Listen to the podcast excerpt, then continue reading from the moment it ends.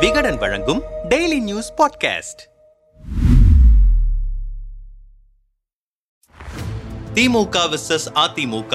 தமிழக அரசியலில் வாரிசுகள் அதிகம் எங்கே? திமுக இளைஞரணி செயலாளரும் சேப்பாக்கம் திருவல்லிக்கேணி சட்டமன்ற உறுப்பினருமான உதயநிதி ஸ்டாலின் அமைச்சராக பொறுப்பேற்க போகிறார் என்கிற செய்தி வெளியானதிலிருந்து தமிழகத்தில் வாரிசு அரசியல் குறித்த விவாதங்களும் சூடுபிடிக்க தொடங்கின. திமுக ஆட்சியில் குடும்ப அரசியல் இருக்காது என்று கூறிவிட்டு தற்போது ஸ்டாலின் தன்னுடைய மகனை அமைச்சராக்குவது மட்டும் குடும்ப அரசியல் இல்லையா? என எதிர்க்கட்சி தலைவர் எடப்பாடி பழனிசாமி கடுமையான விமர்சனங்களை முன்வைத்தார். ஆனால் எந்த கட்சியை எடுத்துக்கொண்டாலும் பத்து பத்து சதவிகித வாரிசு அரசியல் என்பது சகஜம்தான். உதயநிதிக்கு அமைச்சர் பொறுப்பு ஒன்றரை ஆண்டுகள் தாமதமாக வழங்கப்படுகிறது என வாரிசு அரசியல் குறித்த கேள்விக்கு உயர்கல்வித்துறை அமைச்சர் பொன்முடி பதிலளித்திருந்தார். தமிழகத்தில் வாரிசு அரசியல் சகஜமாகிவிட்டதா? திமுக அதிமுக இரண்டு கட்சியில் எங்கு வாரிசுகள் அதிகம்? திமுகவை பொறுத்தவரை கட்சியின் தலைவராக மு க ஸ்டாலின் துணை பொதுச் செயலாளராக நாடாளுமன்ற உறுப்பினராக கனிமொழி இளைஞரணி செயலாளர் மற்றும் அமைச்சராக உதயநிதி ஸ்டாலின் திமுக விளையாட்டு மேம்பாட்டு செயலாளர் மற்றும் நாடாளுமன்ற உறுப்பினராக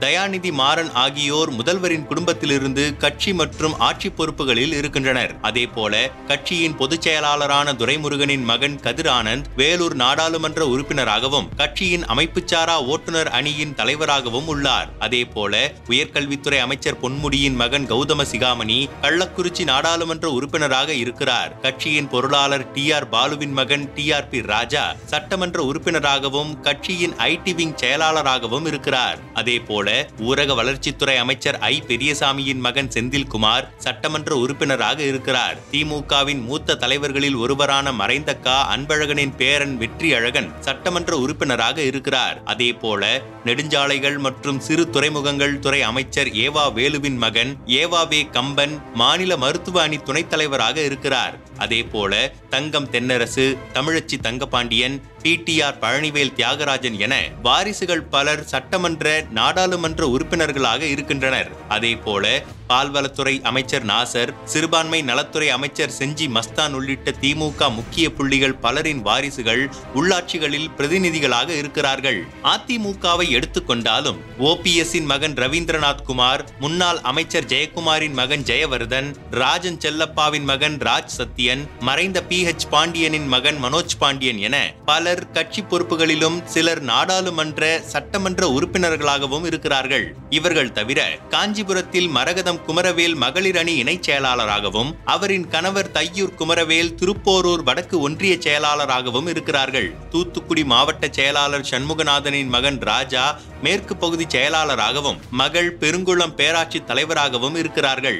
ஈரோடு மாவட்ட செயலாளர் கே வி ராமலிங்கத்தின் மகன் ரத்தன் பிருத்திவி மாவட்ட மாணவரணி செயலாளராக இருக்கிறார். ராமநாதபுரம் மாவட்ட செயலாளர் முனியசாமியின் மனைவி கிருத்திகா மாநில மகளிரணி பொறுப்பில் இருக்கிறார். இவர்களை தவிர திருச்சியில் வெல்லமண்டி நடராஜன் திருவள்ளூரில் சிறுனியம் பலராமன் திருவற்றியூரில் குப்பன் சோழிங்கநல்லூரில் கந்தன் சென்னை வடக்கு மாவட்டத்தில் ஆதி ராஜாராம் வளர்மதி மனோஜ் பாண்டியன் என ஒவ்வொருவரும் தங்கள் குடும்பத்தில் ஒருவருக்கு கட்சியில் முக்கிய பதவியை வாங்கி கொடுத்திருக்கிறார்கள். இவர்களை தவிரவும் பல மாவட்ட செயலாளர்கள் தங்களின் நேரடி வாரிசுகள் அல்லது உறவினர்களுக்கு கட்சி பொறுப்புகள் கொடுத்து அழகு பார்த்திருக்கிறார்கள். அமைச்சர் பொன்முடி சொல்வதைப் போல பத்து சதவிகிதம் என்பது கூடுதலாகவோ குறைவாகவோ இருக்கலாம். ஆனால் முக்கியமான அதிகாரமிக்க பதவிகளில் வாரிசுகள் இருக்கிறார்கள் என்பது நிதர்சனமாக இருக்கிறது. திமுக அதிமுக தவிர காங்கிரஸ் பாமக பாஜக உள்ளிட்ட கட்சிகளிலும் வாரிசுகள் இருக்கத்தான் செய்கிறார்கள். தமிழ்நாடு மட்டுமல்ல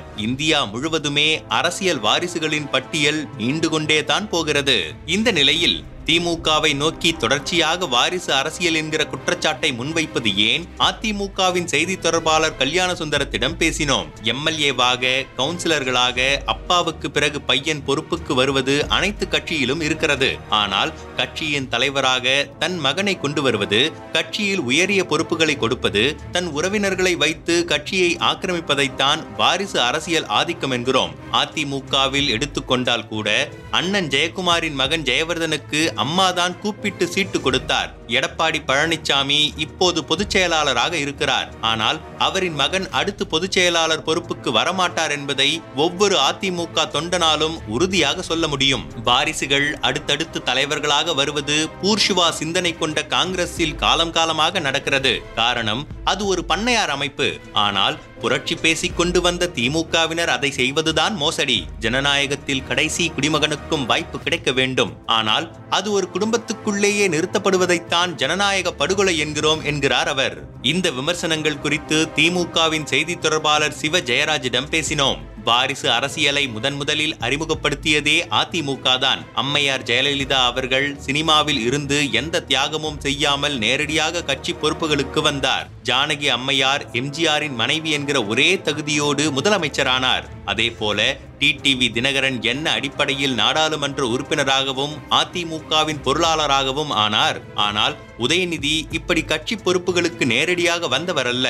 எட்டாண்டு காலம் கட்சிக்காக களப்பணி ஆற்றியிருக்கிறார் இளைஞரணி செயலாளராகவும் சாதித்திருக்கிறார். நாடாளுமன்ற தேர்தலில் அனைத்து தொகுதிகளிலும் பிரச்சாரம் செய்திருக்கிறார். அவர் கலைஞரின் தளபதியின் ரத்த வாரிசு மட்டுமல்ல அவர்களின் கொள்கை வாரிசு. இப்போது மட்டுமல்ல அவர் தேர்தலின் போதே எதிர்க்கட்சிகள் வாரிசு அரசியல் விமர்சனத்தை முன்வைத்தனர். ஆனால் மக்கள் அதை நிராகரித்து அறுபதாயிரத்திற்கும் அதிகமான வாக்குகள் வித்தியாசத்தில் அவரை வெற்றி பெற வைத்தனர். இப்போதும் கட்சி இளைஞரணி கோட்டாவில்தான் அவர் அமைச்சராக பொறுப்பேற்றிருக்கிறார். அமைச்சர் அவையிலும் அவருக்கு பத்தாவது இடம்தான் கொடுக்கப்பட்டிருக்கிறது. கலைஞரின் பேரன் தலைவரின் மகன் என்பதால் திறமை இருந்தும் ஒருவரை நிராகரிப்பது என்பதை நவீன தீண்டாமையாகத்தான் நான் பார்க்கிறேன். அவரின் செயல்பாடுகளில் விமர்சனத்தை முன்வையுங்கள். ஆனால் அவர் வரவே கூடாது என்பது தவறு. திமுகவின் வாரிசு அரசியலால் பாதிக்கப்பட்ட ஒரு சாமானிய மக்களை அடித்தட்டு மக்களை காட்டுங்கள் பார்க்கலாம். திமுகவின் உட்கட்சி விஷயத்தை ஜனநாயக படுகொலை என்று பேச வேண்டிய அவசியமே இல்லை. எங்களின் மீது வேறு எந்த குற்றச்சாட்டையும் சொல்ல முடியாதவர்கள் இது போன்ற விஷயங்களை பேசுகின்றனர் என்கிறார் அவர்.